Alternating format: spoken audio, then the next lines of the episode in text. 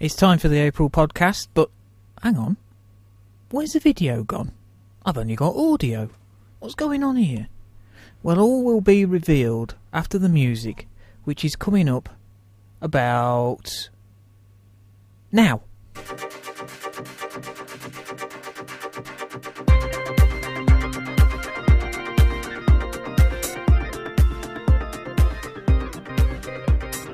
Oh dear. Well, my intentions were good. I originally decided that I was going to do a video podcast last month, and I think I. Well, I didn't really think it through, everybody. The main reason for there not being a video podcast is I didn't go out and buy a camera. There's that much out there these days when it comes to technology and electronics and gizmos and things. It's just mind blowing, and I like to take my time and do a bit of research when it comes to buying new things. So the camcorder that I was looking at, uh, you know, was a decent price and it looked as though it gave decent results. But when I was having a look through a few of the reviews online, they were saying about the shortcomings, and I don't know whether I want to have a camcorder that's got a few shortcomings. I'd rather like. Um, I rather like the idea of having a camera that I can use for for anything. So it probably means that I will have to buy a camcorder that's slightly more expensive than I was originally imagining. With that in mind, I've decided that the video podcasts are going to be delayed, and hopefully, I will get them up and running by maybe by the end of the summer, something like that. I want to try and get them while get them up and running while we've we've got some of the summer weather about but it is going to be slightly more labour intensive to make them anyway. They've got to be edited and they've got to they've got to look good. They've got to have the the sort of quality. With the audio side, it wasn't too bad because I have a, a band that I do as a hobby and and there's a bit of fun as well. You know, it's quite good writing songs. It's another creative outlet, and because I have this band, I've got the microphone and the mixer and the mixing software and the various different things that I need to, to make a good quality audio podcast. Sadly, with the video, of course, I don't have a camcorder. I could use the mobile phones, but I don't think the quality is quite there with the sound yet. The pictures aren't too bad, but you get the slightest bit of breeze, and all you get is this blowing in the microphone, which is quite frankly annoying. So we'll try and get the video podcasts up and going for, like I say, late summer. Right, a bit of housekeeping now. And this is really to do with me developing the Darker Skies side a bit further. I launched Darker Skies in August of last year, and originally I was going to do it on a similar sort of line to my Richard Flint photography blog, which was going to be a mix of my photography and other people's photography. I've decided that Darker Skies is just going to be my photography. It's just going to be my blog. And the main reason for this is the Richard Flint photography blog covers quite a lot of what I have to say anyway about other photographers' work and things there's the photographer's profile pieces about all the photographers' work and things, and I, I just think it's nice to have a blog that is just dedicated to my work. At the moment, a lot of it's black and white. I don't really want to go just down the black and white road. I think I will uh, use it for both colour and black and white, and just images that I think suit the darker skies name. Uh, that's one changed to the Darker Skies blog.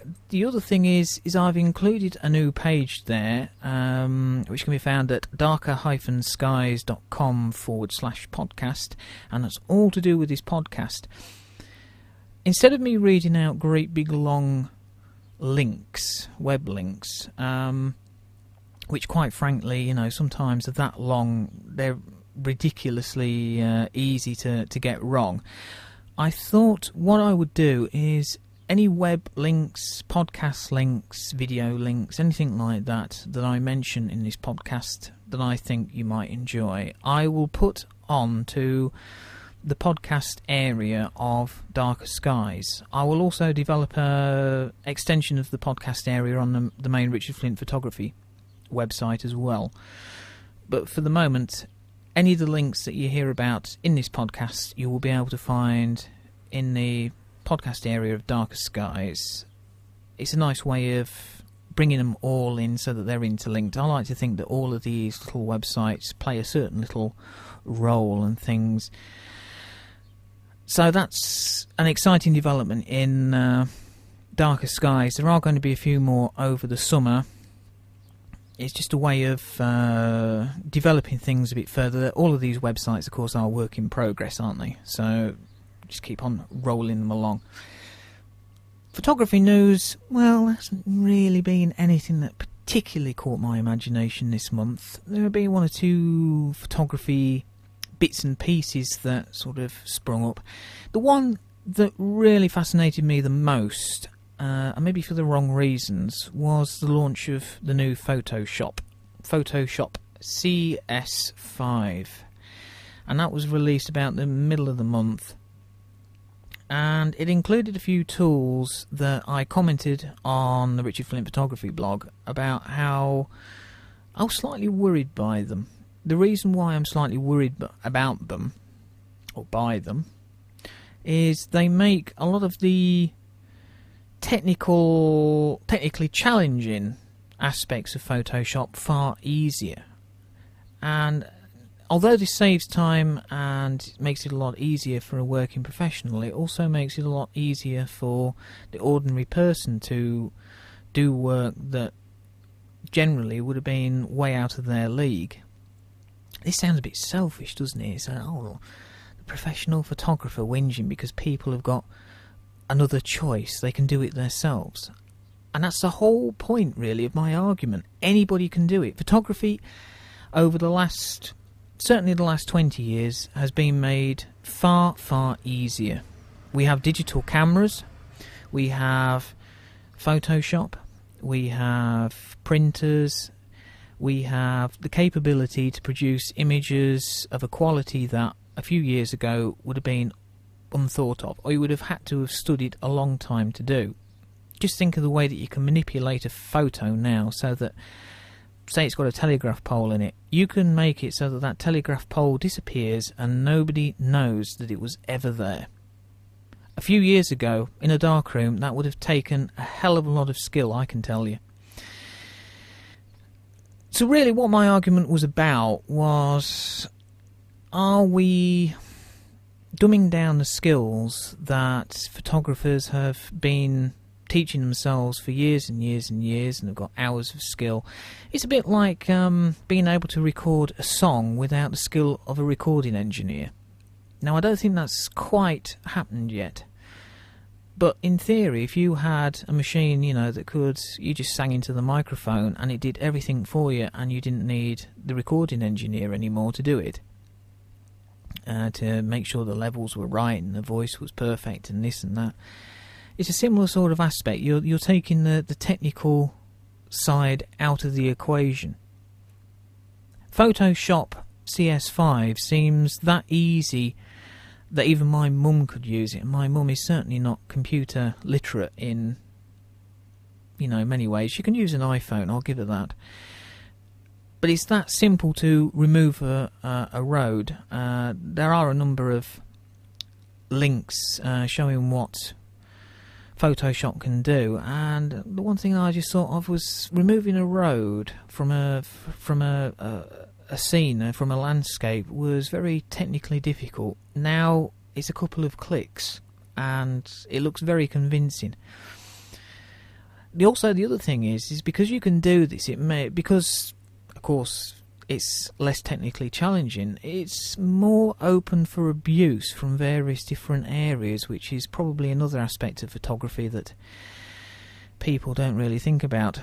This year, a World Press photo winner was disqualified. I don't think he actually won this, the uh, the uh, section he was in, but I think he came about second or third. And he was disqualified because he'd uh, removed part of a, a foot from the image. And of course, this is just a small manipulation, but because large manipulations are going to be so much easier to do, they're going to be far more prevalent. And the thing is that they're done to such a high standard these days that it's going to be difficult to detect. Digital photography has a lot of good things about it, but there there are a few aspects of it that uh, mean that you can cheat quite easily.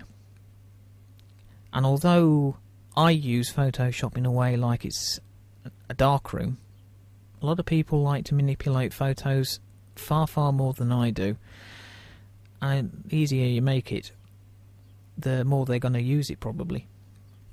Anyway, that's me just being a bit downcast about Photoshop. I love it, folks, I really do, but there's just one or two aspects. The easier you make things, the more open they are for people to abuse them in some cases.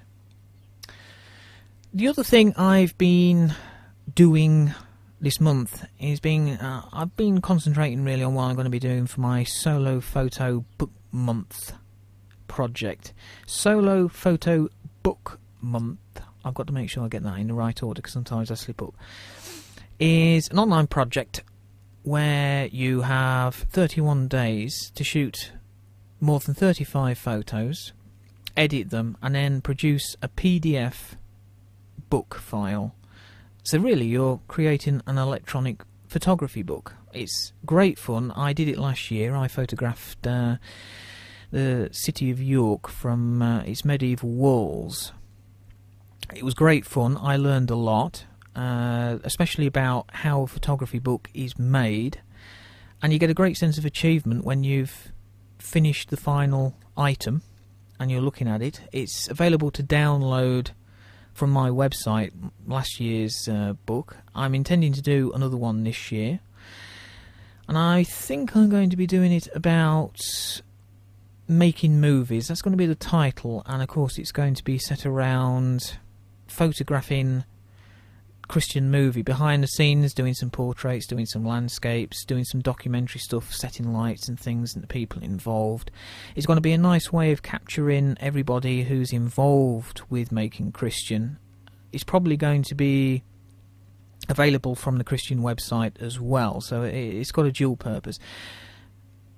But I'm going to be shooting it on an iPhone and I'm probably going to be shooting it in a Polaroid style using the Shake-it photo iPhone app, which the New York Times photographer Todd Heisler used to photograph Moscow, and then there's another photographer whose name I can't remember who photographed the US Marines in Afghanistan using the same photo app, and the, the results were fantastic. They were brilliant images, very personal looking, and that's the sort of thing that I want to try and do with with this solo photo book month project for this year. Uh, and then next year I might think about doing something on film, but film will be a lot more labour intensive for creating a book because, of course, you've got the hassles of scanning and processing the film, of course.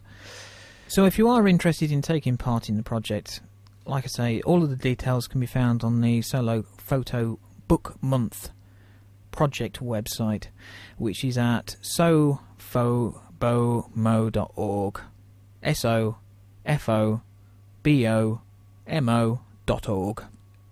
And of course, all of those links can be found on the Darker Skies podcast area, which can be found at darker-skies.com forward slash podcast and I'll include the Todd Heisler Moscow iPhone link and the link to the photos of the US Marines taken using the iPhone app by that photographer whose name I can't remember, but it's on my blog anyway, you'll be able to find it there. But the link will be included on the Darker Sky site.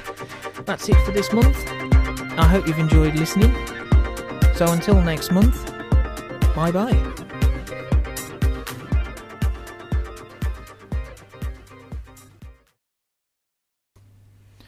For more information and to download the Richard Flint Photography Podcast, go to richardflintphoto.com forward slash HTML forward slash podcasts.